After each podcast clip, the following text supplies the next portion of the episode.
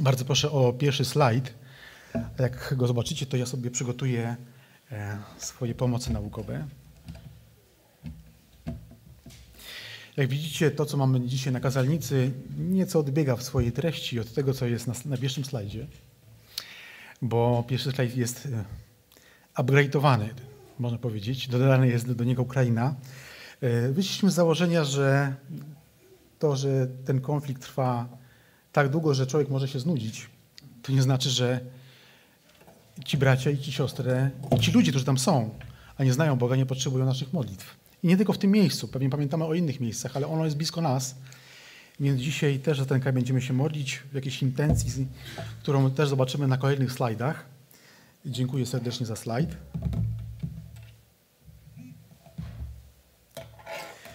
Międzynarodowy Dzień Modlitwy. I ten temat, który będę chciał przybliżyć, jest tematem, który ma związek z modlitwą. Może inaczej, jest w ogóle o modlitwie, chociaż nie tylko o modlitwie wstawienniczej. On traktuje po prostu w ogóle o modlitwie. To będzie pierwsza część, a druga część będzie poświęcona właśnie już, już yy, samemu samej modlitwie. Także dziękuję serdecznie. I taki temat, który może przyświecać przed y, naszym rozważaniom, to zaczerpnąłem z psalmu 14, werset drugi. Ja go zacytuję, bo to jest tylko fragment tego psalmu. Chodziło mi o to, żeby w nim było to, co jest najważniejsze. A nosi on tytuł, nosi, nosi on taką brzmi. Jachwę spogląda z niebios na ludzi, aby zobaczyć, czy kto szuka Boga? Taki, taki wybrałem fragment. I w związku z tym, co chcę zaraz przeczytać z Pisma Świętego, może najpierw powiem, co chcę przeczytać, a później do tego przejdę. To będzie zestawienie różnych fragmentów psalmów, dlatego nie będziemy ich odszukiwać. Dlatego poproszę Was, żebyście patrzyli na e, ekran. To będzie za chwilę. E, będzie dużo różnych y, fragmentów psalmów, więc nasze szukanie by nam zabrało dużo czasu. Poza tym stracilibyśmy w moim przekonaniu y, przekaz tego, co, chcia, co chciałem tam zawrzeć. Chodzi o to, że wybrałem takie psalmy, które mówią tylko i wyłącznie na jeden temat. Nie powiem jaki, bo każdy się domyśli z treści tych psalmów. Ale zanim je odczytam, to takie trzy pytania, które mi przyszły do głowy podczas, y, kiedy zbierałem się do tego, żeby przygotować to słowo na dzisiaj. Pierwsze pytanie jest takie. Po co Bóg dał człowiekowi modlitwę? Oczywiste, ale jednak. I dlaczego się modlę? I jak działa modlitwa? To takie trzy pytania, na które będę próbował tylko znaleźć odpowiedź, dlatego że zbierając materiały, zasięgając y, trochę do literatury ludzi, którzy byli ludźmi modlitwy, to okazało się, że nie wiem, czy na, czy na rok by nam starczyło czasu, żeby zająć się modlitwą i każdą modlitwę przeanalizować. Nie jest to moim celem. Chcę tylko, że tak powiem, musnąć tematu. I teraz też ten fragment z Księgi Psalmów. Ja poczekam, aż bracia z obsługi odszukają. To będzie psalm drugi. To będzie drugi slajd. O. Jak widzicie, będzie dwujęzyczny, ponieważ mamy cały czas braci i siostry z Ukrainy, żebyśmy wszyscy mogli z, mieć ten sam przekaz i tą samą, tą samą treść.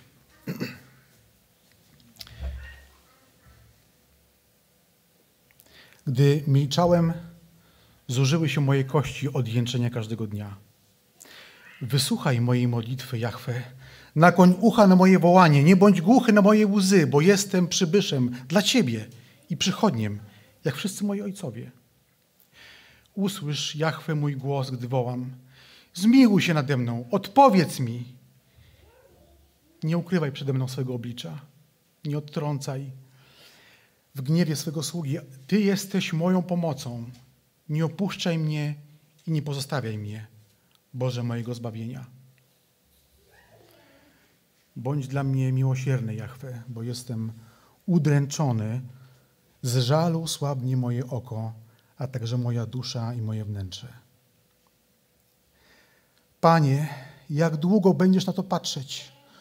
Odnów z ruin moją duszę, od młodych lwów ocal drogą moją duszę. Widziałeś to, Jachwę, nie milcz, Panie, nie bądź ode mnie daleki, ocknij się, obudź, obudź się na mój sąd. Mój Boże i Panie, powstań do sporu o mnie. Jestem zgarbiony i bardzo się pochyliłem. Przez cały dzień chodzę smutny. Jestem odrętwiały i bardzo przygnębiony. Zawodzę z powodu jęku mego serca. Moje serce się miota, opuściła mnie siła i światła moich oczu również nie ma ze mną. Kochający mnie, przyjaciele, trzymają się z daleka od moich ran, a moi bliscy stoją w oddali. Oddaliłeś ode mnie tego, który mnie miłuje i przyjaciela, a jest mi znany tylko mrok. Odrzuciłeś i zawstydziłeś nas i nie ruszasz z naszymi wojskami. Sprawiłeś, że poddaliśmy tyły przed wrogiem, a ci, którzy nas nienawidzą, zdobyli sobie łup. Wydałeś nas jak owce na żer i rozproszyłeś wśród pogan. Sprzedałeś swój lud za bezcen i nie powiększyłeś na nich zysku. Wystawiłeś nas na wzgardę naszym sąsiadom, na szyderstwo i pośmiewisko tym, którzy nas otaczają. Z powodu Ciebie przez cały dzień jesteśmy mordowani. Policzyli nas jak owce przeznaczone na rzeź. Przebudź się. Dlaczego śpisz, Panie? Obudź się, nie odrzucaj nas na wieki. Dlaczego ukrywasz swoje oblicze i zapominasz o naszym utrapieniu i ucisku? Powstań nam na pomoc. Odkup nas ze względu na, nasz, na Twoje miłosierdzie. Moje serce wije się z bólu i w moim wnętrzu ogarnęły mnie lęki przed śmiercią. Bojaźń i drżenie wkroczyły we mnie i ogarnęło mnie przerażenie i powiedziałem: Och, kto da mi skrzydła jak u gołębicy? Wtedy bym uleciał i spoczął, oto bym uciekł daleko i pozostał na pustyni. Niech dojdzie przed Twoje oblicze moja modlitwa, nakłoń swego ucha na moje błaganie, moja dusza bowiem nasycona jest utrapieniem, a moje życie zbliża się do Szeolu. Zostałem zaliczony do tych, którzy stępują do dołu. Stałem się jak mocarz bez siły. Położyłeś mnie w najgłębszym dole, w ciemności i w głębinach. Twój gniew spoczął na mnie i utrapiłeś mnie wszystkimi Twoimi nawałnicami. Odsunęłeś ode mnie moich znajomych. Uczyniłeś mnie dla nich ohydą. Zostałem zamknięty i nie wyjdę. Moje oko słabnie z powodu utrapienia. Wzywam Cię, Jachwę, każdego dnia wyciągam do Ciebie swoje ręce. Jak długo, Jachwę? Czy wiecznie będziesz się ukrywał? Czy Twoja zapalczywość będzie płonąć jak ogień? Lecz potem Pan ocknął się jak ze snu, jak mocarz radujący się winem. Biblia to modlitewnik. Dziękuję. Biblia to modlitewnik. E, to Boży modlitewnik. Wiemy, że Pismo Święte zawiera również inne cenne lekcje dla kogoś, kto zbliża się do Boga, ale zawiera również zbór najlepszych modlitw, jakie kiedykolwiek mogły być wypowiedziane do Boga. Dlatego bardzo często ludzie modlitwy wzywali do tego e, wierzących, żeby modlili się Pismem Świętym. Oprócz tego, że się modlimy swoimi słowami. I kiedy czytamy Pismo Święte, kiedy patrzymy w nie, to widzimy wyraźnie, że Bóg jest wszechmogący, wiekuisty, wieczny, wszechwiedzący. Jakie są z tego wnioski? Otóż Bóg wykona swoją wolę bez względu na to, co zrobią ludzie. Bez względu na to, na to czego nie zrobią ludzie. Bez względu na to, jaką będą mieli postawę, czy podejmą jakieś działania. Co więcej, Bóg swoją wolę wtedy, nawet wtedy wykona, nawet jeśli ja jako osoba, która podaje się za, za Bożego człowieka, mam taką nadzieję, że tak mogę sobie powiedzieć, nawet jeśli ja swoje działania powstrzymam albo będę działał, to i Bóg i tak, i tak ją dokona. I moje usilne modlitwy do Boga, nawet wtedy, kiedy zdaje mi się, że wy wymawiam najlepsze argumenty, które mi przychodzą do głowy, wzywając Boga do koniecznego działania, to nawet jeśli te argumenty i powody są naprawdę, naprawdę konieczne, to i tak to nie zmieni automatycznie woli Bożej. Nie przekonuję do, czego, do niczego Boga w modlitwie, nie muszę mu nic udowadniać, nie muszę go niczym informować. On już to wie Niczym mu nie mówię, czego on by już nie wiedział. On wie wszystko, bo jest wszechwiedzący. Wiedział nawet to, że się dzisiaj spotkamy, kto przyjdzie, jak się będziemy modlić, będzie wiedział, co się będzie działo z nami za 15 minut, chociaż my jeszcze tego nie wiemy. I za 10 lat też będzie wiedział, co się z nami stanie. Wiedział o nas wszystko i każdej naszej modlitwie, zanim powstał świat. Stąd pytanie.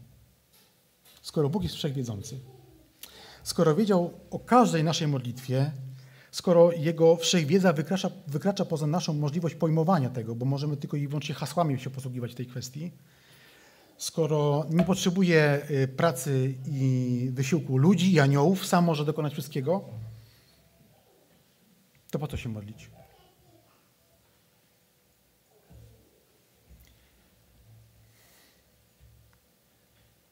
W odpowiedzi na to pytanie postawiłem sobie inne pytanie. Po co modlił się do Ojca Chrystus? Przecież też się modlił. Ojciec dobrze wiedział, będzie, jaka będzie dana potrzeba swojego syna. Dobrze wiedział, jaki będzie każda chwila jego, jego życia. To po co Pan Jezus się modlił? Mógł powiedzieć, Ojcze, potrzebuję to i to, Ty wiesz. A jednak, kiedy otworzymy, to będzie slajd 10 Ewangelii Jana, 12 rozdział, 49 i 50 wers, to czytamy tak słowa Pana Jezusa. Bo ja nie mówiłem sam z siebie, ale Ojciec, który mnie posłał, On mi dał przykazanie, które mam mówić. To sugeruje, że jest jakaś nić porozumienia. Wcześniej było jakieś porozumienie między synem, który miał zejść na ziemię jako człowiek, a ojcem, który wysyłał syna. Posłuchajmy dalej, 50 werset. On mi dał przykazanie, które mam mówić i które mam głosić, i wiem, że przykazanie Jego jest życiem wiecznym, więc to, co ja wam mówię, tak jak, to, co wam mówię, tak jak mi powiedział Ojciec. Znowu, Pan Jezus powtarza to jeszcze raz, to nie była pomyłka wcześniej. Ustalił pewne działanie z Ojcem, ustalił to, co ma powiedzieć i to, co miał powiedzieć i to, co miał zrobić, zrobił. I do Filipa mówi, do Filipa podczas ostatniej wieczerzy, w zasadzie już po niej, Filip mówi, Panie, pokaż nam Ojca. A Pan Jezus mówi, jak to, Filipie, widziałeś mnie, to widziałeś Ojca. Tym samym, gdyby Ojciec był na ziemi zamiast Syna, to zrobiłby to samo, co był Syn. Czyli było między nimi porozumienie. I znowu, po co Pan Jezus się modlił, skoro to porozumienie było? Myślę, że odpowiedź jest taka. Moja modlitwa jest mi dana, modlitwa jest mi dana dla mnie do społeczności z moim Bogiem. Modlitwa jest mi dana dla mnie do społeczności z moim Bogiem. Ponieważ modlitwa jest odpowiedzią Boga na najważniejszą potrzebę człowieka. I nie jest ją sen, tą potrzebą nie jest jedzenie, nie jest picie, nie jest miłość, rodzina, małżeństwo, cokolwiek innego. Najważniejszą potrzebą człowieka jest społeczność z Bogiem. Bo gdyby nie ta społeczność, gdyby nie Boży, nie Boży dar życia i społeczności człowiekowi, to nie moglibyśmy się cieszyć rodziną, jedzeniem, życiem, oddychaniem, czymkolwiek. Więc Pan Jezus rozumiał tą potrzebę, bo był w pełni człowiekiem. Bez grzechu, ale w pełni człowiekiem. Więc tą potrzebę zaspokajając w sobie, dlatego się modlił. Modlitwa w pierwszej kolejności ma cel zmienić mnie, nie zmienić sytuację, bo bardzo często tej sytuacji nie zmienia, chociaż się ludzie wierzący modlą. Mamy takie dowody, że, że się zmienia, ale mamy też w Piśmie Świętym dowody na to, że się nic nie zmieniło. Bo Bóg nie chciał, żeby to się zmieniło, więc nawet gdyby się wszyscy naraz modlili, to i tak się to nie zmieniło, bo miał w, swym, w tym jakiś większy cel. Przykład nam do głowy przychodzi od razu apostoł Paweł. Kilkakrotnie prosił Pana, żeby zabrał jakiś ścierń z jego ciała, a Pan powiedział nie, nie. Dlaczego nie? Bo to nie było zgodne z jego wolą. Zatem modlitwa ma nie zmienić sytuację, tylko ma mnie zmienić i pokazać mi, kiedy dziękuję, kiedy proszę Boga o coś, kiedy się modlę, ma mi pokazać, czy ja naprawdę o to proszę, za to dziękuję. Czy tylko wypowiadam poprawnie teologiczne słowa. Takie słowa mogą być wygłaskane, wyczesane, wylakierowane, błyszczące, e, ale mogą nie mieć treści, bo treścią nie jest słowo, tylko to, co jest w naszym sercu. Na to patrzy Bóg. Nawet jeśli się modlę w sposób poprawny, to znaczy wiem, co należy Bogu powiedzieć, a modlitwa jest obok mojego serca, to chyba bym powiedział wtedy, że jestem nieszczery wobec Boga. Bo tylko mówię coś, ale wcale tego nie czuję.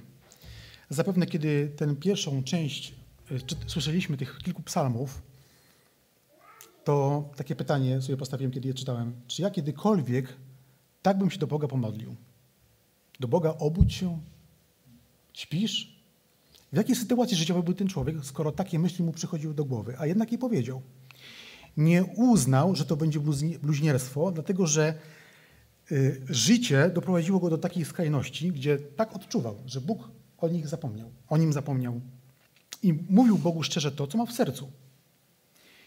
I nie chodziło o poprawne słowa teologiczne, tylko o to, że ten człowiek wyznaje to, co ma w głębi swojego serca. To się Bogu podoba.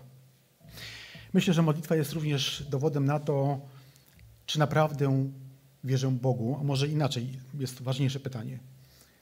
Czy naprawdę wierzę w Boga? Bo to jest ważniejsze pytanie.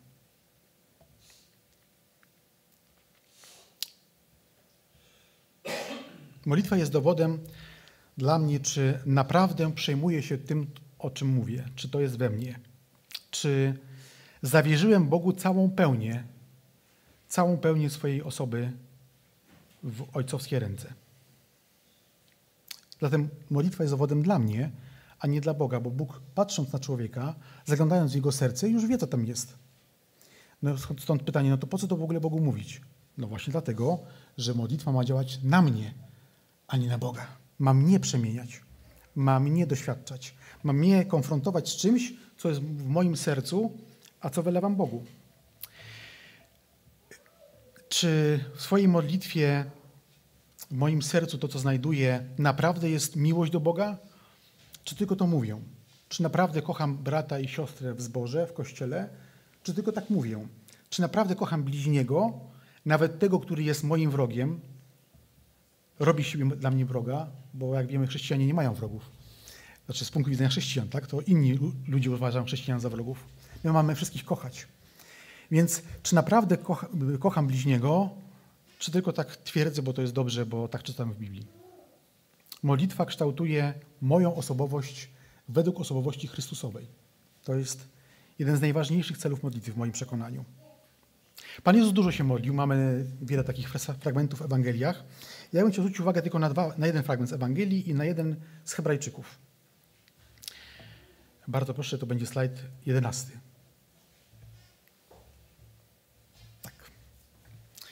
I odczytam go ze swojej ściągawki. Najpierw Ewangelia Łukasza. I stało się w te dni, że przyszedł na górę się modlić i spędził tam noc na modlitwie do Boga. I od razu przychodzę do Hebrajczyków. Za dni swego życia, chodzi o Pana Jezusa, za swego, dni swego życia w ciele, z wielkim wołaniem i ze łzami przynosił on błagania i usilne prośby do tego, który mógł go zbawić od śmierci został wysłuchany przez wzgląd na swoją pobożność. Ja teraz nie będę jakby rozwijał kwestii teologicznej tych dwóch fragmentów, ale chodzi mi o sam fakt tego. Jestem przekonany, że to nie była tylko jedna noc Pana Jezusa na modlitwie. I kiedy czytam w liście Hebrajczyków, że on przynosił, czyli robił to wielokrotnie, wielokrotnie może takie były noce, w których ze łzami i z baganiem przynosił do Boga swoje prośby. Ja jeszcze nie miałem w swoim życiu takiej sytuacji, że musiał się Boga, do Boga modlić całą noc. Może Bóg mi kiedyś w takiej sytuacji postawi, nie wiem. E, miałem jakieś swoje ciemne doliny. Myślę, że gdybym je opowiedział, to by pewnie w uszach wielu z Was zdawałoby się spacerkiem. Ale dla mnie to były ciemne doliny. Ale nie chodzi o porównywanie. Chodzi o to, że Pan Jezus miał taką potrzebę społeczności ze swoim Ojcem jako człowiek. I wiedział, że żeby ją zaspokoić, to potrzebuje w tej nocy całą noc się modlić.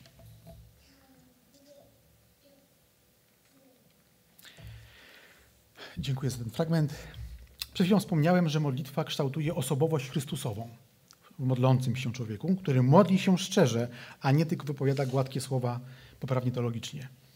Modlitwa kształtuje osobowość Chrystusową. Dlaczego tak jest?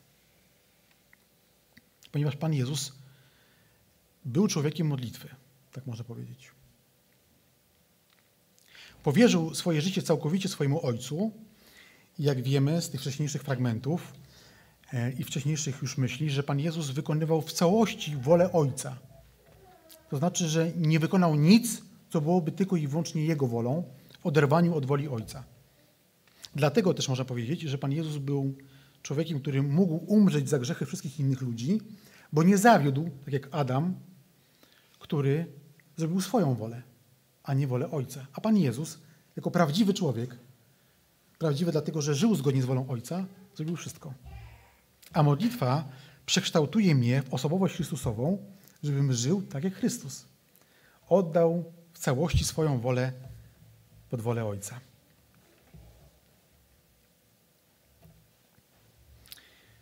No i może się zastanowić, czy to, czy to się nie stało już w dniu, czy w momencie nawrócenia. Jak najbardziej stało się tak. Ale myślę, że to nie wszystko. Myślę, że modlitwa ma cały czas mnie przemieniać. To jest jakiś proces.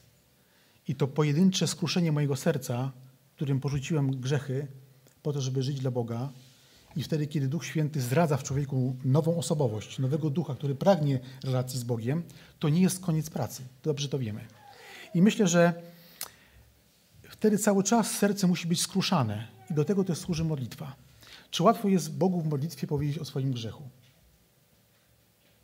Chociaż On, on na mnie nie patrzy twarzą w twarz, w tym sensie, że mam tu na myśli to, że kiedy na przykład coś zrobię nie tak i muszę wobec, załóżmy, pracodawcy e, sięgam do pamięci i przychodzi mi na myśl moment, w którym e, obsługiwałem urządzenie i urządzeniem zniszczyłem kawałek, kawałek urządzenia innego.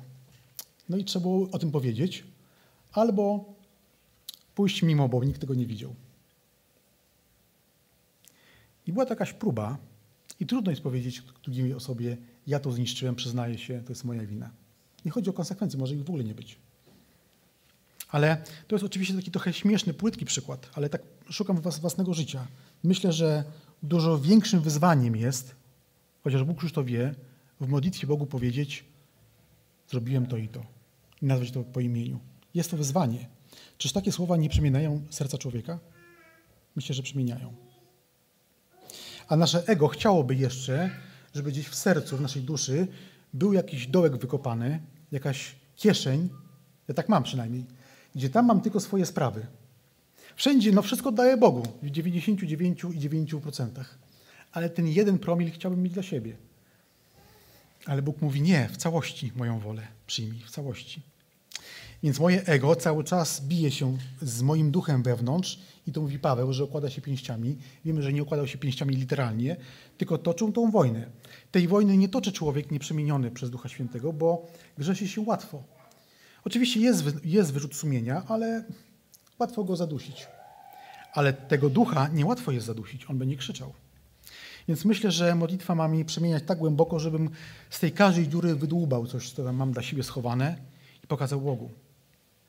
Powiedział o tym Bogu. A Ojciec Niebieski oczekuje takiego, właśnie takiego oddania się każdego dnia. Myślę, że to nie jest tylko raz jedyny, ale to przynajmniej ja muszę robić każdego dnia.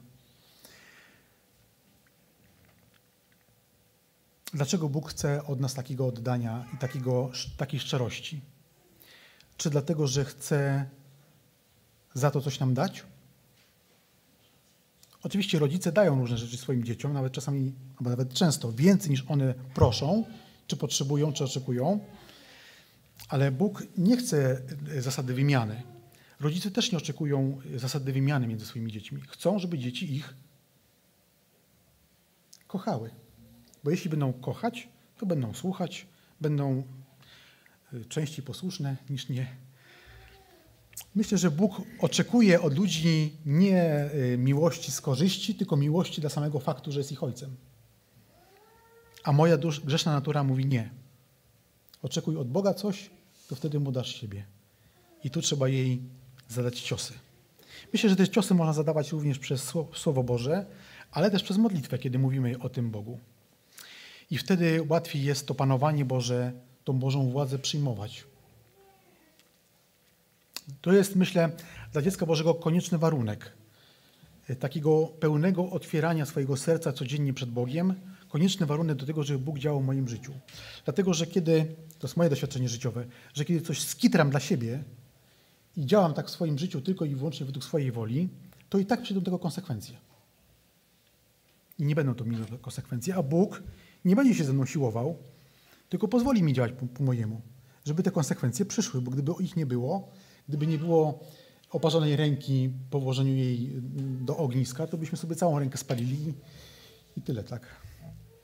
Ludzie, którzy nie odczuwają bólu, są takie choroby, bardzo cierpią, bardzo cierpią. A wydałoby się, że ból jest nam niepotrzebny, a wręcz przeciwnie, jest bardzo potrzebny. Zatem moja grzeszna natura chce się ze mną siłować, a ja mam modlitwę, żeby jej zadawać ciosy. Modlitwa jest najpiękniejszą drogą do powierzania całej pełni siebie Bogu. Teraz kolejna część psalmów, zanim przejdziemy do naszej części, to będzie psalm 12, od y, slajdu 12. Slajd psalm mi się myli, przepraszam.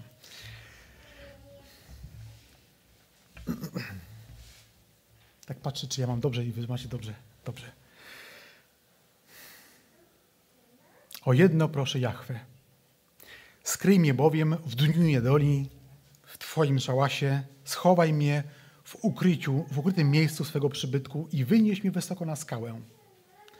Wskaż mi, Jachwę, Twoją drogę i prowadź mnie ścieżką prostą ze względu na moich nieprzyjaciół. Rozjaśnij swoje oblicze nad Twoim sługą. Wybaw mnie w Twoim miłosierdziu. Twoje strzały utkwiły bowiem we mnie i ciężko spadła na mnie Twoja ręka, bo moje winy sięgają ponad moją głowę. Są jak wielkie brzmie, brzemię zbyt ciężkie dla mnie. Panie, przed Tobą są wszystkie moje pragnienia i moje wzdychanie nie jest przed Tobą ukryte. Wyznaję więc moją nieprawość i niepokoję się moim grzechem. Nie opuszczaj mnie, Jachwę, mój Boże, nie oddalaj się ode mnie. Pośpiesz mi na pomoc. Panie, moje zbawienie. Ujawniłem Ci mój grzech i nie ukrywałem mojej nieprawości. Powiedziałem, wyznam moje występki Jachwę.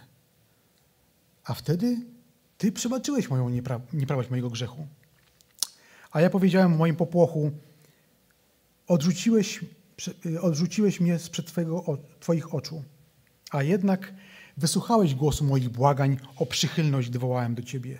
Wieczorem, rano i w południe będę skarżyć się i głośno wołać, a On wysłucha mojego głosu. Zmiłuj się nade mną, Panie, bo do Ciebie codziennie wołam. Rozraduj duszę Twego sługi, bo do Ciebie, Panie, wznoszę swoją duszę. Bo Ty, Panie, jesteś dobry i gotów przebaczać, pełen miłosierdzia dla wszystkich, którzy Cię wzywają. Wysłuchaj, Jachwę, mojej modlitwy i wskaż, zważ na głos mego błagania. Wzywam Cię w dniu mego ucisku, bo Ty mi odpowiesz. Będę Cię chwalił, Panie mój Boże, z całego serca i będę wielbił Twoje imię na wieki, bo wielkie jest Twoje imię, wielkie jest Twoje miłosierdzie dla mnie. Ty wyrwałeś mą duszę z najgłębszego szeolu. Ty, Panie, jesteś Bogiem współczującym i łaskawym, nieskłonnym do gniewu, pełnym miłosierdzia i prawdy. Zwróć, ku mnie, zwróć się ku mnie i zmiłuj się nade mną. Udziel swojej mocy Twojemu słudze i wybaw syna Twojej służebnicy. Powstań, Ty, który sądzisz ziemię. Daj odpłatę wyniosłem. Jak długo, Jachwę, jak długo niegodziwi będą się radować? Czy ten, który osadza ucho, nie usłyszy? Czy ten, który formuje oko, nie zobaczy? Czy ten, który poucza narody, nie będzie karcił on, który uczy człowieka wiedzy? Jachwę zna myśli ludzkie. Są one jak tchnienie. Jachwę bowiem nie porzuci swego ludu i nie opuści swego dziedzictwa. Gdy powiedziałem, zachwiała się moja stopa, Twoje miłosierdzie, Jachwę, mi wysparło. W mnogości niepokojących myśli w moim wnętrzu Twoje pocieszenia radują moją duszę. Jachwę stał się moją twierdzą, mój Bóg, skałą mojej ucieczki. Błogosławiony niech będzie Jachwę na wieki. Amen. Amen. Chwała. Kolejny zestaw zebranych modlitw różnych psalmów. Modlitwa tak poważnie szczera, jak mogliśmy to zobaczyć, wyznanie Bogu wszystkich swoich wstydliwych, yy, ukrytych, ciemnych, grzesznych zakamarków serca, których szukam Boga i, i wszystko Mu wyznaję, jest bardzo miła Bogu. Mamy tego przykłady z tych psalmów. Wtedy nic nie zachowuje dla siebie, a zachowanie czegoś dla siebie to tak naprawdę w pewnym sensie zachowanie czegoś dla grzechu. To właśnie podczas modlitwy Bóg działa na modlących się w szczery sposób, a nie tylko takich, którzy mówią okrągłe słowa. Mamy przykład, ten obraz e, faryzeusza w świątyni i celnika. Celnik nie powiedział nic zniosłego. To nie była piękna modlitwa. A jednak Bóg go wysłuchał. Bądź miłości w mi grzesznemu, ale piękna modlitwa. Właśnie podczas modlitwy Bóg działa na serca modlących się i myślę, że wtedy tchnie swego ducha i możemy się podnosić. Ale modlitwa to nie tylko um, taka część, która ma mnie budować, zmieniać i kształcić. Modlitwa, jestem przekonany, dla ucznia Chrystusa jest służbą samą w sobie. Po nawróceniu się myślałem, że modlitwa jest wstępem do służby. Muszę się pomodlić, żeby Bóg mi pobłogosławił. Myślę, że to nie tak. Myślę, że to jest tak, że zanim cokolwiek zrobię i się modlę, to już jest to służbą. A to, co wykonuję, jest tylko dodatkiem do tej modlitwy, a nie odwrotnie. Modlitwa nie jest, moja modlitwa nie jest dodatkiem do mojej służby czy jakiegoś dzieła, tylko moje dzieło jest dodatkiem do tego, co już powierzyłem Bogu. Bo to co robimy w swoim życiu, gdyby nie było przez Jego dot- przez, błogosławione przez Jego dotknięcie, no to wszystko jest proch i pył. Zatem myślę, że nasza, nasze działanie, działanie ludzi wierzących kończy się prośbą i, do, o, o błogosławieństwo Boże, i, znaczy zaczyna się prośbą i kończy się dziękczynieniem o, za, za to błogosławieństwo. Dużo ważniejszym niż to, co zrobię, jest to, jak się pomodlę bo to będzie miało wpływ na to później, jak to zrobię. Modlitwa zatem jest działaniem samym w sobie, jest osią, wokół którego się działanie człowieka wierzącego powinno kręcić. Modlitwa musi zajmować centralne miejsce w życiu każdego chrześcijanina, tak jak zajmowało centralne miejsce w życiu Jezusa Chrystusa.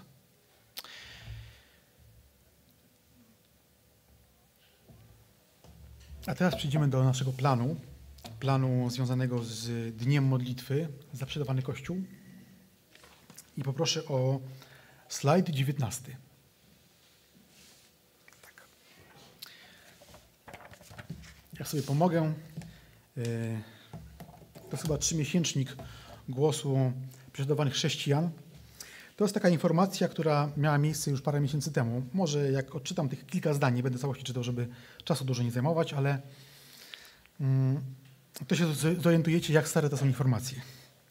W niedzielę rano, 11 września, w trakcie trwania nabożeństwa uzbrojeni żołnierze rosyjscy wtargnęli do baptystycznego kościoła łaski w Meritopolu. I to jest zdjęcie wtedy, kiedy ten żołnierz przerywa nabożeństwo. Podczas gdy zespół muzyczny prowadził uwielbienie, rosyjski żołnierz wkroczył na scenę i przerwał nabożeństwo. Wojskowi spisali dane osobowe wszystkich obecnych osób w kościele i pobrali odciski palców. Zastanawiałem się dlaczego, ale ja nie wnikam. E, inne, inne wydarzenie. Pastor kościoła Słowo Życia już w marcu został aresztowany w swoim domu przez wojska rosyjskie, po czym był więziony i przesłuchiwany przez 8 dni. Jeszcze trzy inne zdania. Do zamykania kościołów ewangelicznych dochodzi też w innych miejscowościach na, terenie, na terenach okupowanych. Chrześcijanie ewangeliczni spotykają się ze szczególną wrogością ze względu na swoje powiązania z kościołami na zachodzie, z kościołami protestanckimi. Nazywa się ich amerykańskimi szpiegami. E, to chyba nie jest nowy argument. Tak sobie przypominam, że to już chyba lata, lata. E, chrześcijanie ewangeliczni są też szczególnie brutalnie traktowani na rosyjskich punktach kontrolnych. Nie czytam tylko po to, żeby wzbudzić w nas niechęć do, do Rosjan czy do żołnierzy rosyjskich, bo to są ludzie, którzy wykonują jakieś rozkazy. Wiemy, że kiedy ktoś ma trochę władzy, to wykorzystuje ją, żeby y, jakieś swoje przemyślenia zrealizować. Y, jakaś niechęć, wrogość. Tym się ludzie kierują, także nie musimy się temu dziwić. Taki jest ten świat. Ci ludzie są biedni bez Boga tak naprawdę. Pewnie nawet, pewnie nawet tego nie wiedzą, jak biedni są bardzo. Ale tych kilka myśli po to, żeby pokazać, że chociaż to miało miejsce dwa miesiące temu, nie mamy, jakby nie, mam, nie dotarłem do nowszych informacji i myślę, że nie są nam potrzebne, bo one są wystarczające, żeby mieć to na pamięci, że cały czas tam się dzieje źle Jakoś to się mieści w woli Bożej. Nie potrafię tego wytłumaczyć, więc nie będę tego tłumaczył. Myślę, że nawet nie trzeba, nie trzeba Boga tłumaczyć. To jest Jego wola. A teraz proszę o film o Ukrainie, ale zanim go puścicie, bracia, to ja sobie odszukam y, moją ściągawkę, ponieważ ten film ma napisy w języku angielskim. Ja będę, postaram się przynajmniej być kimś w, w, w, kontekście lektora, chociaż każdy z Was, kto zna ten język, to mój tekst jest niepotrzebny. No to parę zdań tylko przetłumaczyłem, nie całość, bo całość by, mi, mnie, e, nie, nie dałbym po rady temu. E, ale jak będziecie gotowi, to puśćcie ja wtedy też zacznę. To wy dajcie znać, kiedy, a ja będę gotowy.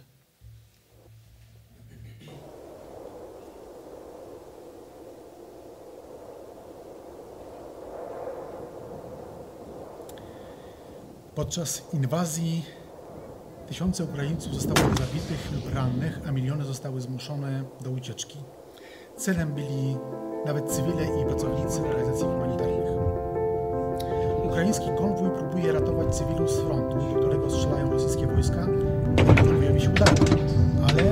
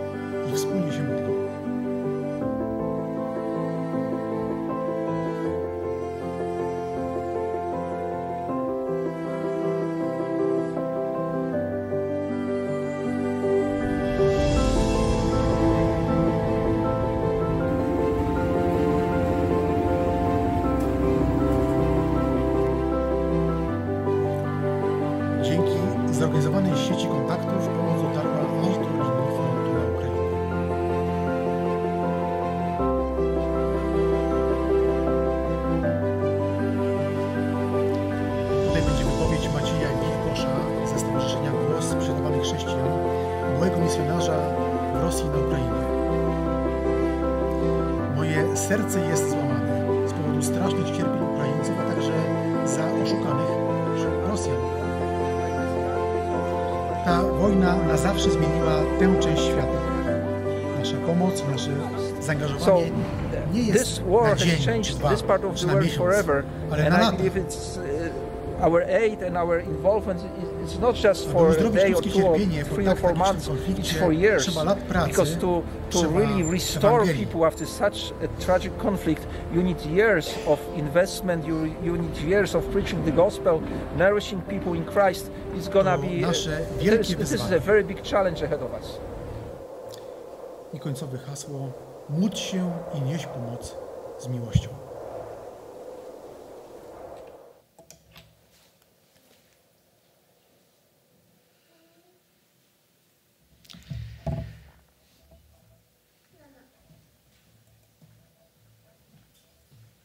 Dobrze, teraz poproszę slajd y, 20. O, tak, super. To jest ten slajd dodany do tych, które będą później, ale najpierw poświęcimy modlitwę dla braci naszych na Ukrainie, zresztą nie tylko. Pozwólcie, że odczytam pokrótce te intencje. One zostaną tutaj na rzutniku, żebyśmy mogli podczas modlitwy czerpać y, słowa do, do naszej modlitwy. Dziękujmy za wiarę i gorliwość chrześcijan na Ukrainie. Prośmy o Bożą opatrzność dla ukraińskich chrześcijan. Prośmy, aby ukraińscy chrześcijanie zachowali jedność i wspólnotę w modlitwie za chrześcijan w Rosji i Białorusi. Za, I prośmy za wszystkich mieszkańców Ukrainy, Rosji, Białorusi i państw zaangażowanych w pomoc uchodźcom oraz za władze Ukrainy, Rosji, Białorusi i powyższych pomagających państw. Możemy powstać i wołajmy do Boga.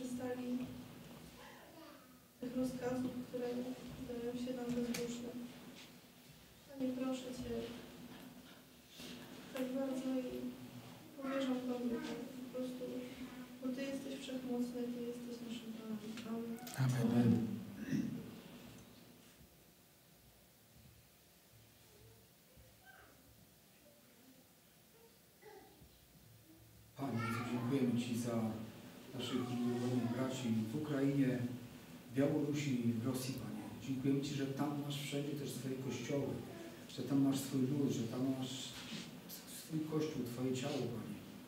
Ojcze drogi, proszę Ciebie, by Twoja łaska e, i Twoje oświecenie i miłość, którą Ty przynosisz, mogła być ich udziałem w obfitości. Panie drogi, widzisz te wszystkie, wszelkie cierpienia, które się tam dzieją. Te cierpienia e, bombardowanych miast i ginących ludzi w Ukrainie. Widzisz też tych żołnierzy rosyjskich, którzy e, na rozkaz muszą iść i też giną, dlatego że po prostu kilku ludzi z chciwości chciało coś zdobyć. Panie, wiemy, że tylko Ty w mocy swojej możesz to zakończyć w sposób jak najmniej krwawy, Panie. Tylko Ty możesz y, wypowiedzieć słowo i staną się rzeczy dziwne. Panie, tak jak przeżywaliśmy kiedyś to, że widzieliśmy w tym Twoje działanie, kiedy Związek Radziecki się rozpadł. E, wierząc, że to jest Twoje działanie, tak wierzymy, że możesz również tą wojnę zakończyć w sposób dziwny. Ale Panie, póki to jeszcze trwa, prosimy Cię, aby, abyś ulitował się i wspierał wszystkich wierzących, aby trwali w Tobie, aby, aby nie mieli w sercu nienawiści też do, do narodu, który, który niszczy Ukrainę, by, by mogli mieć to w sercu, co Ty, Panie Jezu, chcesz dać również y, im i nam wszystkim, abyśmy miłowali naszych nieprzyjaciół. Panie, to jest to, po czym świat może poznać, że jesteśmy dziećmi Twoimi, kiedy miłość wzajemną mieć będziemy. Panie, wzywasz do tego, żeby postępować w sposób bardziej wzniosły niż to czynią poganie, bo miłują tych, którzy ich miłują. Panie Jezu, chroń Twoje dzieci, czyń ich błogosławieństwem również Twoje, Twoje zbory, Twoje kościoły na Ukrainie, dla całego społeczeństwa. Dopomagaj, Panie, by głosili Ewangelię, by głosili ratunek w Tobie, wyzwolenie od grzechu, nadzieję życia wiecznego, by to wszystko mogli czynić pomimo tych trudnych sytuacji, w których się znajdują. Dziękujemy Ci też, że tu w Polsce, chociaż w jakimś stopniu dałeś nam tą możliwość i przywilej, żeby wspomóc również tych, którzy przybywają z Ukrainy. Dziękujemy Ci za tych, którzy w naszym zborze znajdują miejsce, aby wspólnie z nami być jako bracia i siostry. Również ich błogosław, wspieraj Panie i Ty znasz los i y, kieruj tym w tych decyzjach, co dalej, którą stronę mają pójść z całym swoim dalszym życiem. Panie, chwalimy Cię, wywyższamy i prosimy, abyś swoją łaskę roztaczał również nad kościołami właśnie w Białorusi i w Ukrainie, na Rosji, by y, one trwały w prawdzie, Panie, by mogły przyjąć właściwe stanowisko w świetle Twojego Słowa wobec faktu wojny, wobec faktu mordowania. Chwalimy i wywyższamy Cię, święty Panie. Amen. Amen. Wiekuisty, suwerenny Boże, Ojcze, Synu i Duchu Święty, Ty, który jedynie jesteś godzien chwały i majestatu. I z wdzięcznych serc wielbimy Ciebie, Panie. Przyjmij, Ojcze, nasze dziękczynienie za Twojego Syna, naszego Zbawiciela Jezusa Chrystusa. Panie Jezu, dziękuję Ci za Twój krzyż na Golgocie, za Twoją najcenniejszą krew szalaną za mnie. Dziękuję Ci, Panie, za szalaną krew każdego, kto pragnie miłosierdzia Bożego. Chwała Ci, Panie Jezu. Dobry Boże, dziękuję Ci za naszych braci nasze siostry na Ukrainie. Dziękuję Ci za tych, którzy są z nami tutaj w naszym kościele i w naszym kraju. Prosimy Cię, Panie, abyś w miłości Ducha Świętego ich prowadził, aby trwali w Tobie, będąc daleki, dalecy od swojej ojczyzny, będąc daleko od swoich domów, od miejsc, które znają i kochają. Dziękuję Ci, Wszechmocny Panie, za Twój dar jednoczącej miłości z naszymi braćmi z Ukrainy, że możemy razem się budować, modlić się o siebie. Wiekuisty Boże, pragniemy prowadzić spokojne i ciche życie, tak jak Ty, Panie, nas wzywasz przez swoje słowo. Oczekując swojego przyjścia w chwale, Panie Jezu, dlatego prosimy Cię za ludzi władzy, za rządami, za prezydentami, za prezydentem Polski, za prezydentem Ukrainy, Białorusi i Rosji, za innymi ludźmi przy władzy, aby poznali świadectwo Ewangelii Twojego zbawienia. Każdy człowiek bez względu na to, jaką posiada władzę, pieniądze, majestat, każdy potrzebuje koniecznie Twojej łaski. Każdy potrzebuje być uświęcony Twoją krwią. Niech się, Panie, dzieje Twoja wola w każdym miejscu na ziemi. Niech się święci Twoje imię przez naszego Zbawiciela, Pana Jezusa Chrystusa. Amen. Amen. Amen. Siądźmy.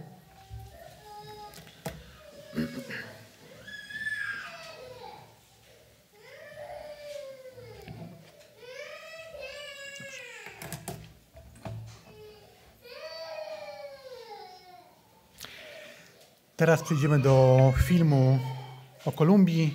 Tutaj już nic nie będę czytał, także jak będziecie gotowi, to wyświetlcie, a ja sobie też go obejrzę.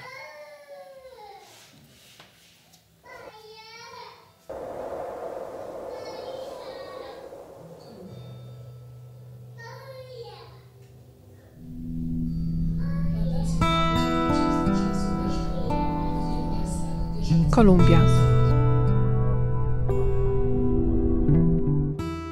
Plantacje kawy ciągną się wzdłuż lasów deszczowych. W wielu miastach wieżowce otoczone są budynkami w stylu kolonialnym i slumsami. Od dziesięcioleci trwają tu konflikty zbrojne między państwem a partyzantami, grupami paramilitarnymi i kartelami. Mieszka tu około 50 milionów ludzi, z czego około 47 milionów deklaruje się jako chrześcijanie. A jednak chrześcijanie w Kolumbii doświadczają silnych prześladowań. Jak to jest możliwe? Podobnie jak w większości krajów Ameryki Łacińskiej, teren Kolumbii zamieszkuje wiele społeczności rdzennych. Wiara ludów tubylczych jest często mieszanką religii katolickiej, szamanizmu i innych kultów. Każde odstępstwo od rdzennej tożsamości jest postrzegane jako zagrożenie dla tradycji. Rdzenni mieszkańcy wierzą w duchy natury, dlatego często, gdy słyszą Ewangelię, mówią: Nie, ta nauka jest sprzeczna z naszymi wierzeniami. W wielu wioskach zakazano głoszenia Ewangelii i wypędzono kaznodziejów, bo uznano ich za coś złego.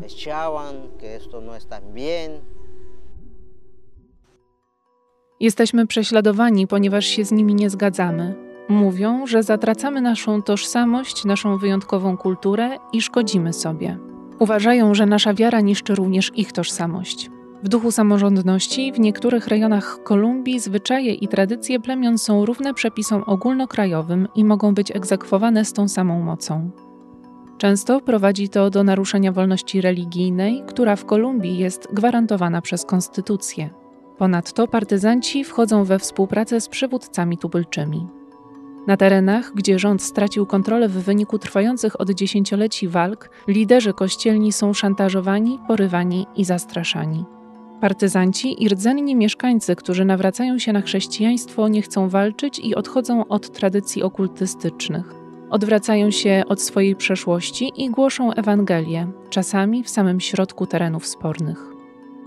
Oni boją się, że odciągniemy od nich zbyt wielu ludzi, ponieważ wiedzą, że coraz więcej osób, zwłaszcza dzieci, przechodzi na naszą stronę. I dlatego grożą chrześcijanom i misjonarzom pracującym w tym kraju.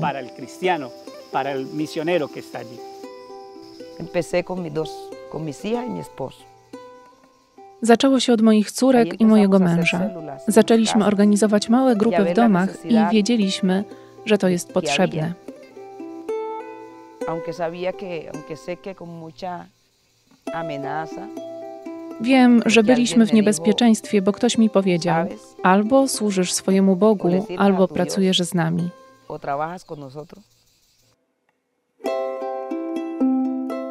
Próbowali wszystkiego, ale nie mogli wpłynąć na moją wiarę. Grozili, że mnie zabiją, ale nie zabili. Próbowali wpłynąć na nasze dzieci. Kolumbijscy chrześcijanie potrzebują Twojej modlitwy, aby odważnie stawać w obronie swojej wiary w rdzennych wioskach i w miejscach kontrolowanych przez grupy zbrojne. Módl się o zaspokojenie potrzeb chrześcijan z rdzennych społeczności, o ochronę dla liderów wspólnot i o to, by Jezus działał wśród gangów narkotykowych i partyzantów. Podziękuję Jezusowi, że wielu ludzi z ludów tubylczych i grup przestępczych znalazło już do Niego drogę. Potrzebujemy Waszych modlitw. Potrzebujemy, aby wszystkie narody modliły się za nas, ponieważ znajdujemy się w trudnej sytuacji. Iglesia, por Kościele, módl się za. Kolumbię. Módl się za duszę w Kolumbii.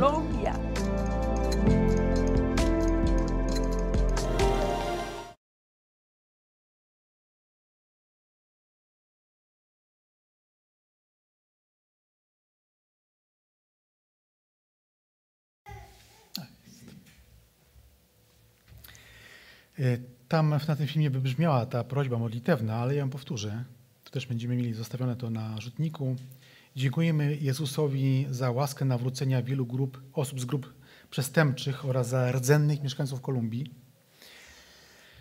Prośmy o opiekę i pocieszenie dla nawracających się chrześcijan. Dla mnie, e, ja zwróciłem uwagę dla nawracających się chrześcijan, ale rozumiem to, że są tacy, którzy mają myślą, że są chrześcijanami, ale jak się pomiesza te miejscowe kulty z chrześcijaństwem, to wychodzi coś. Prośmy o ochronę dla liderów i innych chrześcijan, którzy z odwagą głoszą Ewangelię, o łaskę nawrócenia dla osób będących w gangach i oddziałach partyzanckich. Możemy powstać i się modlić.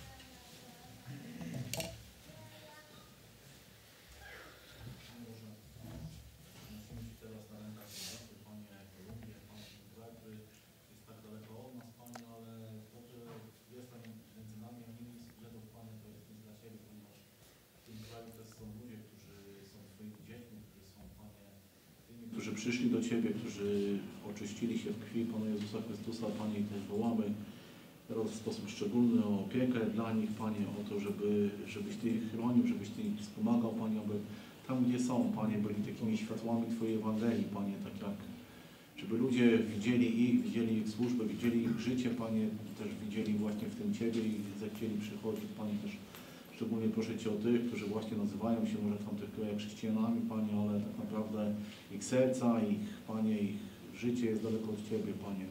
Proszę Cię szczególnie o tam młodych ludzi, którzy, Panie, są siłą zaciągani, wcielani, Panie, do partyzantek, do gangów, Panie, do karteli narkotykowych, abyś Ty, Panie, też tam ludziom, którzy są Twoimi dziećmi, dał właśnie odwagę, żeby pójść w te miejsca, Panie, i tam, tam y, zwiastować Twoją Ewangelię, Panie.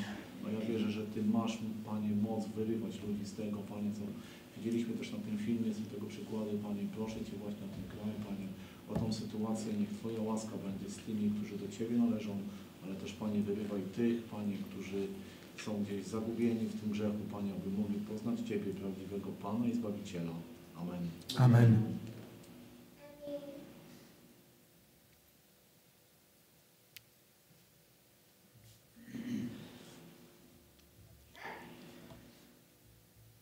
Wiekuisty święty Panie, dobry Boże, pełen chwały, w imieniu Pana Jezusa Chrystusa dziękujemy Ci za naszych braci i siostry w Kolumbii, za tych wszystkich, których Panie prowadzisz do pokuty, do zbawienia, za tych nasz Ojcze Niebiański, których wyrwałeś z gangów i z ciemności grzechu. Panie Jezu, wołamy do Ciebie o opatrzność i opatrzność Twoją, Ducha Świętego, o naszych braci i siostry w Kolumbii. Ojcze nasz, prowadź ich zgodnie z Twoją wolą, aby składali świadectwo Ewangelii mimo sprzeciwu. Prosimy za tych ludzi, Panie, którzy są wrogo nastawieni do Ewangelii, do chrześcijan.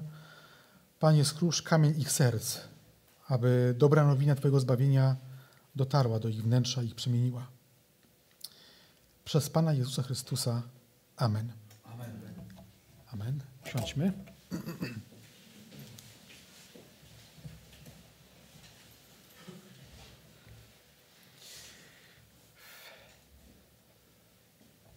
Teraz będzie film o Afganistanie. Też usiądę i Becia, zaczynajcie, jak będzie gotowy.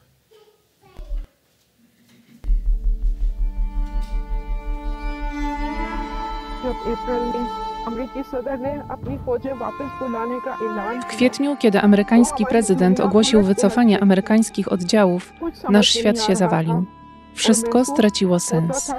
Jak gdybyśmy pogrążyli się w ciemności pełnej koszmarów. I nadal wydaje się, że jedynie nasza śmierć może zakończyć ten koszmar. Co powinniśmy zrobić? Uciekać i ratować życie, czy zostać? W Afganistanie szariat zawsze był ponad prawem ustanowionym przez władzę. Według szariatu osoba, która porzuciła swoją religię, zasługuje na śmierć. Co więcej, śmierć trzeba zadać od tyłu, albo taką osobę trzeba spalić, czyli śmierć powinna być straszna. Żyliśmy w niebezpieczeństwie jeszcze przed talibami, a teraz stosunek do chrześcijan jest jeszcze gorszy. Chrześcijanie w Afganistanie są w śmiertelnym niebezpieczeństwie, ponieważ apostazja od islamu jest uważana przez talibów za hańbę i zbrodnię, którą trzeba ukarać śmiercią. Chrześcijanin to kafir, czyli osoba niewierząca. Jeśli dowiedzieliby się, że ktoś jest chrześcijaninem, natychmiast by go zabili. I nie tylko tę osobę, ale także całą rodzinę, krewnych. Wszyscy zostaną zabici. Chrześcijanie muszą umrzeć, ponieważ są kafir. Afgańscy chrześcijanie zawsze byli prześladowani, nawet w czasie, gdy wojska międzynarodowe próbowały zaprowadzić pokój w kraju. Jednak od czasu wycofania wojsk międzynarodowych w sierpniu 2021 roku sytuacja pogorszyła się i Afganistan zajmuje pierwsze miejsce na liście Światowego Indeksu Prześladowań. Od tamtych strasznych chwil minął rok i mogę z całą pewnością stwierdzić, że nie było ani jednego dnia, w którym byłabym szczęśliwa. Ciągle są jakieś problemy. A teraz, ponad rok później, sytuacja nie uległa poprawie. Wręcz przeciwnie. Oni zabili wielu, wielu ludzi. Rozmawiałem z rodzicami i powiedzieli mi, że ludzie traktowani są jak zwierzęta. Ludzie zabijani są tak samo łatwo jak owce. Dla talibów to nic nadzwyczajnego. Prosimy, módl się za braci i siostry w Afganistanie. Przede wszystkim módl się za chrześcijan, którzy pozostali w kraju, za ich rodziny. Dziękujemy bardzo za Wasze modlitwy i wsparcie. Prosimy, abyście nie przestawali się za nas modlić i nie tylko za nas, ale także za talibów. Talibowie są naszymi wrogami, ale proszę, abyście się modlili o ich zbawienie umarłego Morrison.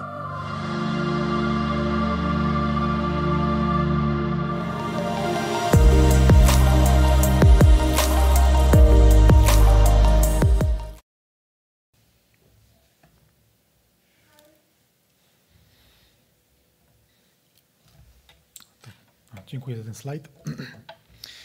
To było wyraźnie zaznaczone w tym filmie. Wcześniej w tym rankingu krajów na liście krajów prześladowanych, inaczej, na liście krajów, gdzie są chrześcijanie prześladowani, to pierwsze miejsce to tam gdzieś w Azji dalekiej Korea zajmowała. Nie dziwi nas to, ale w ciągu jednego, można powiedzieć, dnia na to miejsce wskoczył Afganistan.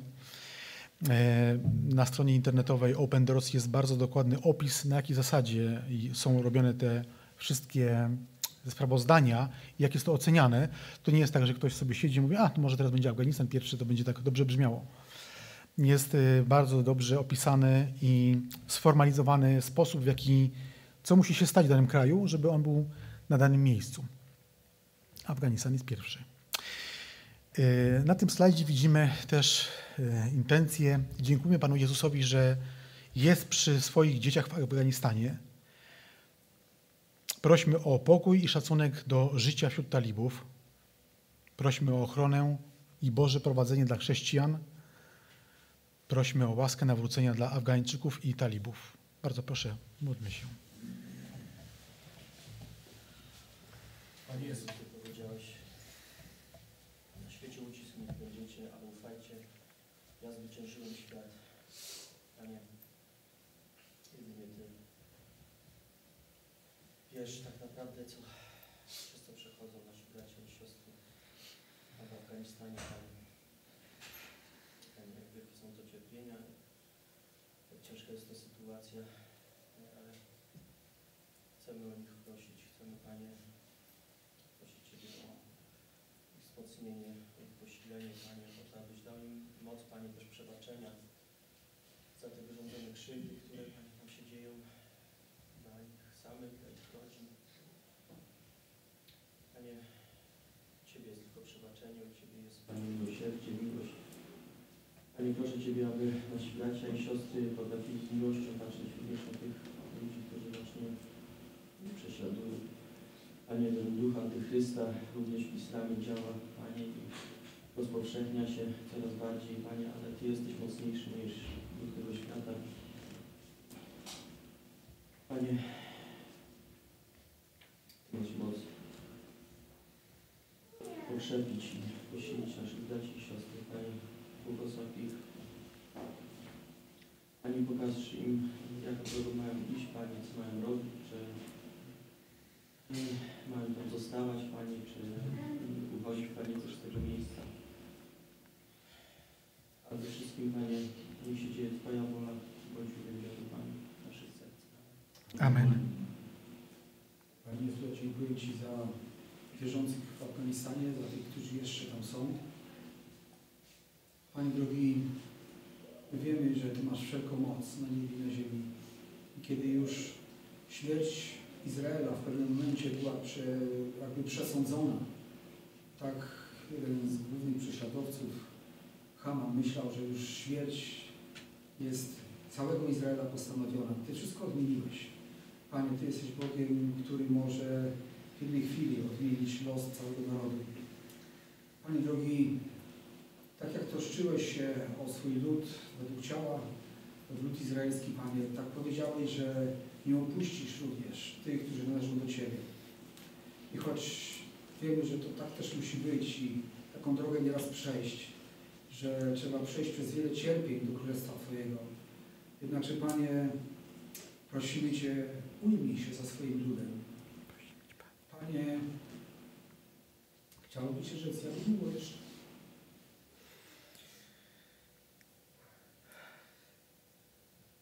Ty widzisz, że to nie jest tylko Afganistan, ale w wielu, wielu innych miejscach. Panie, chwalimy Cię i uwielbiamy, Boże, bo e, przynieś w swojej mądrości, świętości i mocy, co uważasz za słuszne. A pozwól nam chociaż zrozumieć, chociaż trochę, dlaczego pewne rzeczy się dzieją.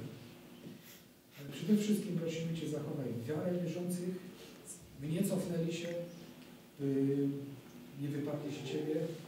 Dziękujemy Ci, że możemy te świadectwa słyszeć, że oni nie rozważają tego, żeby od Ciebie odstąpić, tylko nie wiedzą, co mają dalej robić. Przyjdź im z pomocą, daj im Twoje światło, Panie. Prosimy Cię i dziękuję Ci za to, że oni też chcą modlitwy o swoich prześladowców. Panie Jezu, przyłączamy się do ich prośby, do ich modlitwy. Prosimy Cię, Panie, Albańczyków, a talibów, abyś Ty również dotykał się ich serc, by oni mogli, Panie drogi, otwieraj ich oczy, otwieraj oczy ich serc i dusz, Panie, by mogli poznać Ciebie, Wszechmogącego Boga. Panie drogi, powierzam ich los w Twoim ręku, w Twoje ręce. I że On jest w Twoim ręku, Panie. Ale prosimy Cię i to jest cudowna myśl i świadomość, że też tysiące ludzi w tego dnia, dzisiaj również modlą się i Afganistan i zechciej Panie wysłuchać błagania ludu Twojego i przyjść z pomocą i ochroną, Twoją łaską i wybawieniem, a też dla ludu Twojego, dla dzieci Twoich, dla Twoich uczniów, ale też z łaską swoją do tych, którzy dzisiaj zebrali się, uzgodnili, aby występować przeciwko Panu i Jego pomozańcowi, prześladując bezpośrednio Twój lud, Twoje dzieci. Chwalimy Cię wywyższamy, Panie, i prosimy, niech łaska Twoja i działanie się objawi dla Twojej chwały też, Panie, dla naszej radości, byśmy mogli też uwielbić imię Twoje. Wyczekujemy na Twoje działanie, Panie. Bo powiedziałeś, że mamy wyczekiwać Twojego działania i wierzyć w to, o co prosimy. Chwała i cześć Tobie, Panie. Amen. Amen. Dziękujemy Ci, Panie, za dar wiary, którym obdarzasz, Panie, wszystkie swoje dzieci, gdzie pośród tych prześladowań, gdzie zagrożeniem jest ich życie własne, Panie, potrafią tą wiarę zachowywać.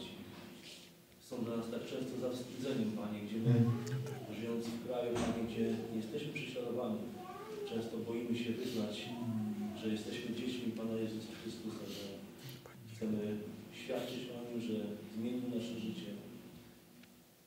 Bo jedynym naradzeniem, Panie, jest dla nas dziwne spojrzenie, a czasami głupi komentarz, Panie. Dziękujemy Ci za tych, Panie, którzy zostali zbawieni Twoją drogocenną krwią, Panie, i nie boją się, Panie, świadczyć przed Tobą. Zechciej ich, Panie, wszystkich błogosławić i dawać im, Panie, to, czego potrzebują, Panie. A nas, Panie, zachowaj, Panie. Często nie takich, Panie, jak jesteśmy, Panie, dawaj nam wzrastać, Panie, w Tobie i stawać się, Panie, lepszymi, Panie, lepszymi, Panie, przez Twoją krew. Bądź, Panie, wielbiony i wywyższony. Amen.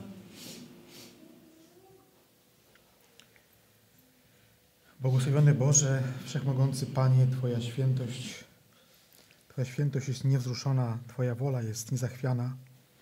Chwała Ci i cześć Boże dla naszych braci i siostry w Afganistanie. Każdego dnia spotykają się z największą wrogością, która prowadzi na śmierć.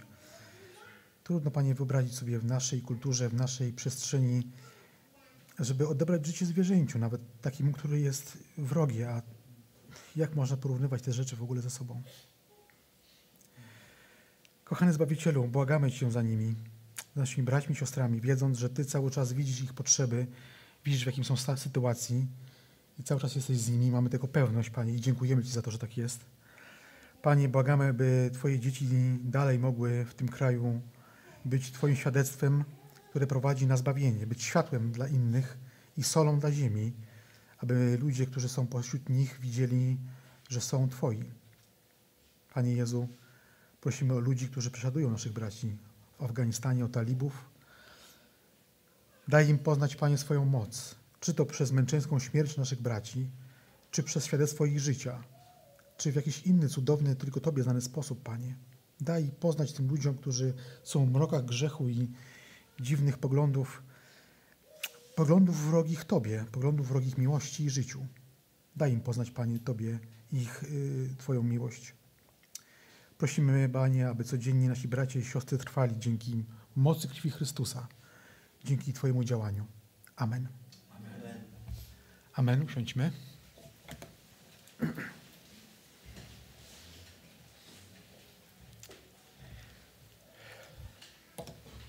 Bardzo proszę o slajd 23. Jeszcze kilka myśli.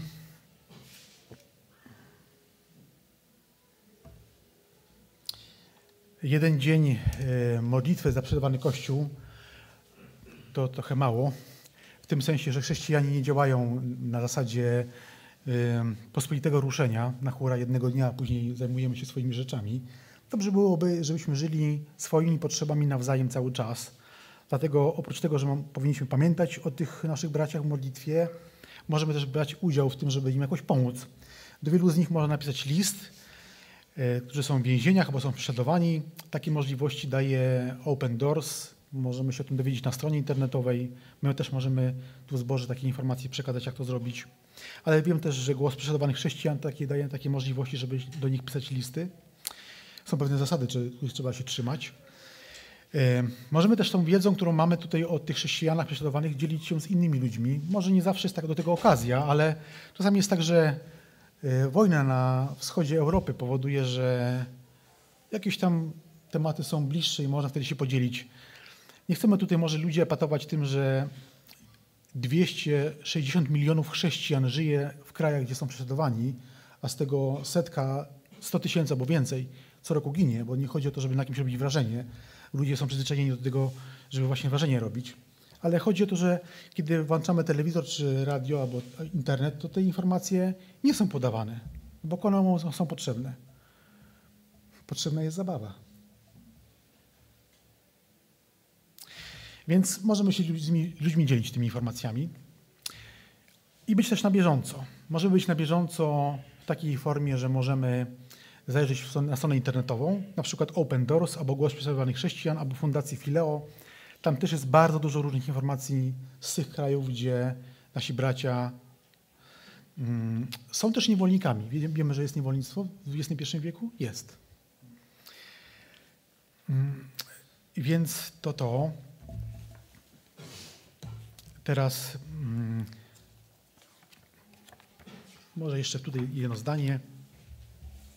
Możemy też zaopatrzyć się w biuletyn miesięczny Open Doors.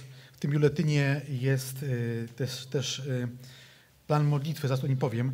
To jeśli zgłoszymy takie zapotrzebowanie przez internet na przykład, albo listownie, to później co miesiąc będzie nas przychodziła taki miesięcznik.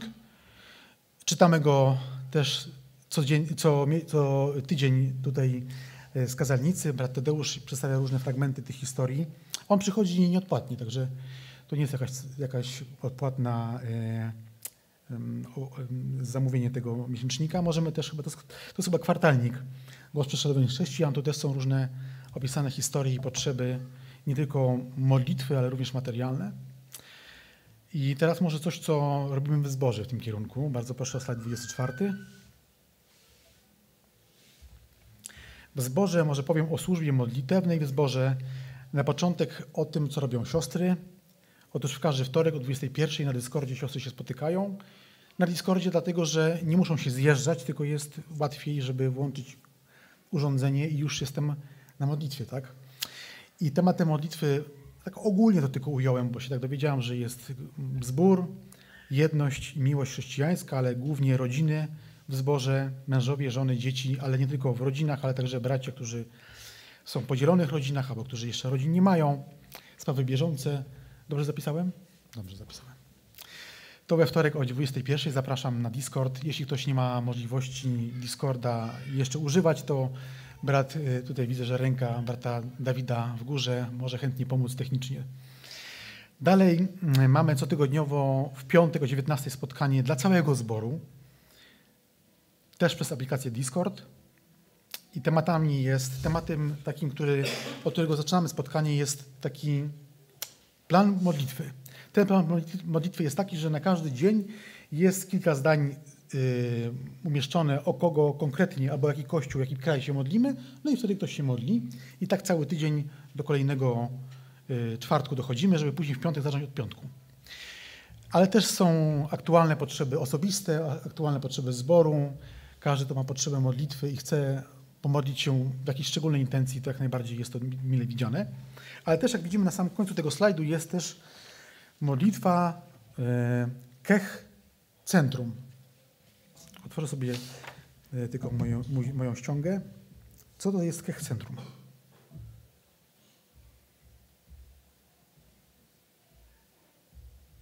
Będę czytał z internetu. To jest Grodzisk Mazowiecki, zbór Grodzisk Mazowiecki. W Łodzi są dwa zbory, e, Solideo Gloria i Woda Życia. Piotrków Trybunalski, kolejny zbór. Kolejny zbór to Turek, kolejny Warszawa. Pierwszy zbór w Warszawie, zbór Getsemane.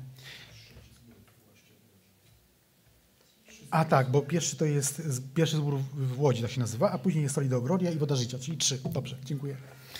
I jeden z braci na tę centralną część y, zborów Kech, czyli Kościoła Ewangelii Chrześcijan, opracowuje taki kalendarz modlitw. On jest dostępny chyba w holu, jeszcze są takie kartki. I tu na każdy dzień miesiąca jest również modlitwa z jakąś tam potrzebą. Tak dla ciekawości tylko jedną przytoczę. 18 listopada, piątek. Dziękujmy za pastora Tadeusza Weremiewicza i za zbór w Grodzisku Mazowieckim, za jego żonę Annę i służbę Rady Zboru, młodzież i dzieci w zborze. Prosimy o modlitwę o budowę budynku zborowego. Taka intencja dla nas. Mając tą świadomość, że inni bracia z okręgu centralnego również mogą mieć dostępny ten, y, y, tą listę, inaczej plan modlitwy, myślę, że modlą się za nas, a my możemy za nich.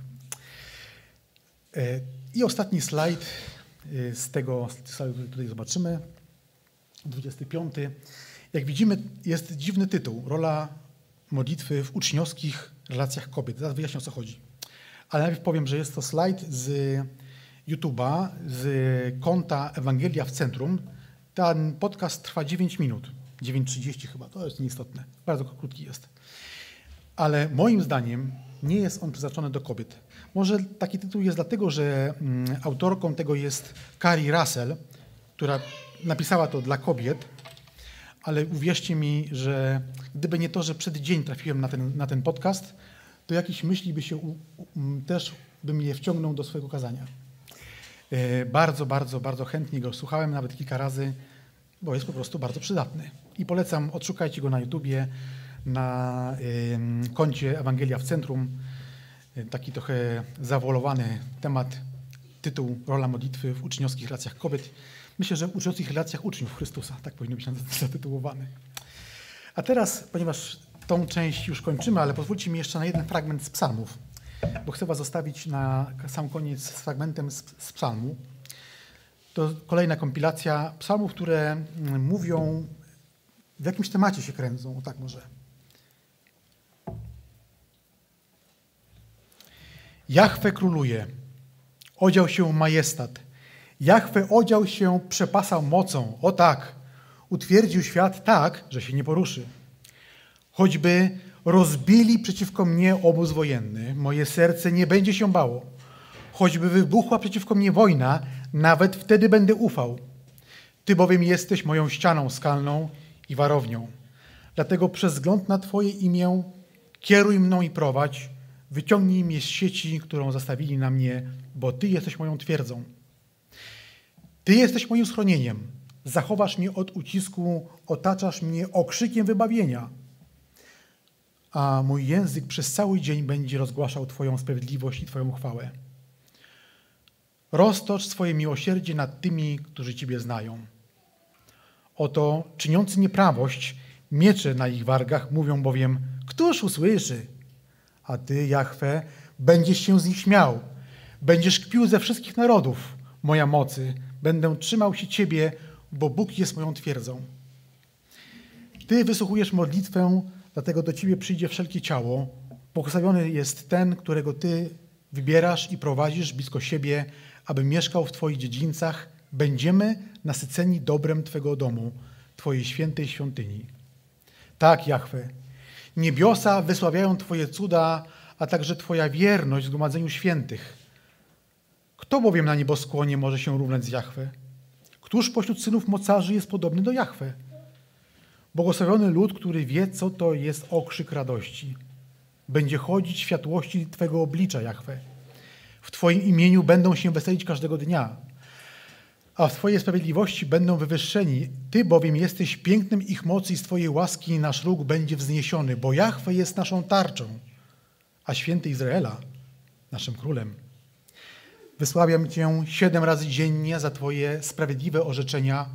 Jahwe oczekują na Twoje nad całą ziemią. Amen.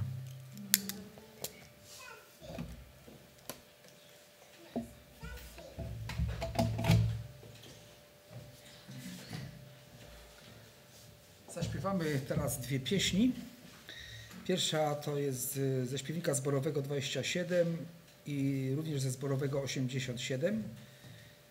A po, tej, po tych dwóch pieśniach ogłoszę.